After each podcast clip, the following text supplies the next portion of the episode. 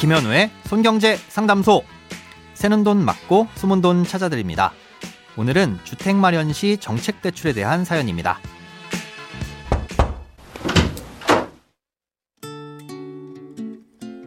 안녕하세요.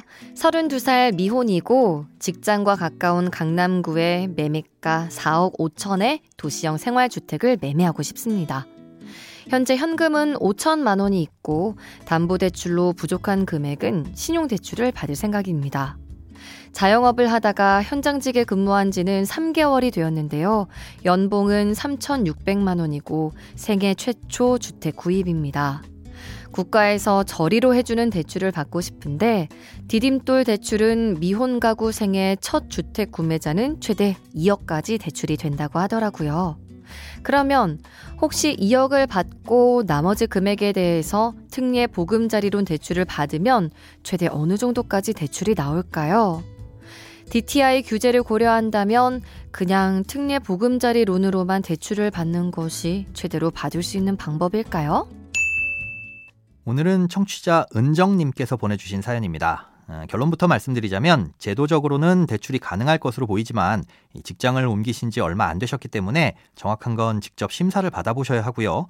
또 대출이 가능하다고 하더라도 실제 원리금 상환액을 잘 따져보신 다음에 결정하시기 바랍니다. 디딤돌 대출과 특례 보금자리로는 모두 전기간 고정금리인 정책 대출입니다. 디딤돌 대출을 받았더라도 한도가 부족하다면 특례 보금자리론을 받을 수 있으니까 조건이 된다면 금리가 더 낮은 디딤돌 대출을 우선 받고 부족한 건 특례 보금자리론으로 채우면 되겠죠. 디딤돌 대출과 특례 보금자리론을 받을 때는 모두 DTI와 LTV 규제를 적용받습니다. 먼저 LTV는 아시는 대로 생애 최초 주택 구입의 경우 80%까지 가능합니다. 4억 5천만 원짜리 주택이라면 최대 3억 6천만 원까지는 대출이 가능하다는 뜻인데요. 다만 디딤돌 대출은 미혼의 경우 최대 2억 원까지이기 때문에 2억 원은 디딤돌 대출로 나머지 1억 6천만 원은 특례 보금자리론으로 받으면 되겠죠. 다음으로 DTI도 살펴봐야 하는데요. DTI 규제는 해당 주택담보대출을 받음으로 인해 연간 내야 하는 원리금 상환액과 다른 대출의 이자 상환액을 모두 합쳤을 때 소득의 일정 비율을 초과할 수 없다는 겁니다. 디딤돌 대출과 특례 보금자리론 둘 다 기본적으로는 60%이긴 한데 이 특례 보금자리론은 구매하려는 주택의 소재지가 규제 지역일 경우 실수요자가 아니라면 10% 포인트가 차감됩니다. 실수요자 요건은 무주택자이면서 부부 합산 소득 7천만 원 이하, 주택 가격 8억 원 이하이기 때문에 사연자님은 실수요자에 해당되고 한도는 60%까지 가능할 것으로 보입니다. 그렇다면 다른 대출이 없다고 가정할 경우 DTI를 60%로 계산을 해보면 연봉 3,600만 원은 금리를 4.5%라고 가정하더라도 3억 6천만 원까지는 대출을 받을 수 있습니다. 딱 맞죠?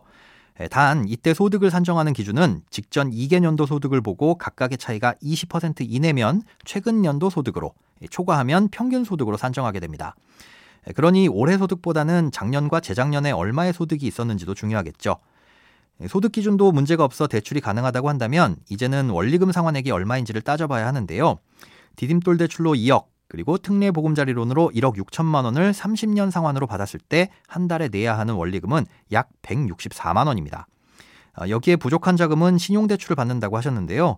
원금은 갚지 않고 이자만 내는 신용대출을 받는다고 가정했을 때 연 이율이 6%만 되더라도 한 달 이자가 20만 원입니다. 주택담보대출과 신용대출의 이자를 합치면 184만 원이 넘게 되죠. 예, 만약 디딤돌과 특례보금자리론을 일부 받을 수 없다면 원리금 상환액은 이보다 커질 수 있고요. 현재 다니시는 직장의 연봉이 3,600만 원이라고 하셨는데요. 비과세 식대로 월 20만 원을 받는다고 하더라도 월 실수령액은 267만 원 정도입니다. 예, 그럼 월급을 받아도 대출을 갚고 나면 수중에 남는 돈이 83만 원이란 뜻인데요. 정말 아껴 쓴다면 불가능하지만은 않겠지만 여유 자금을 모두 집 사는데 넣어둔 상태에서 자칫 예상하지 못한 지출이 생기게 되면 큰 문제가 생길 수 있으니 이 점을 신중하게 고려하셔서 결정하시기 바랍니다. 돈에 관련된 어떤 고민이든 상관없습니다. imbc.com 손에 잡히는 경제 홈페이지로 들어오셔서 고민 상담 게시판에 사연 남겨주세요. 새는 돈 맞고 숨은 돈 찾아드리는 손경제 상담소. 내일 다시 만나요.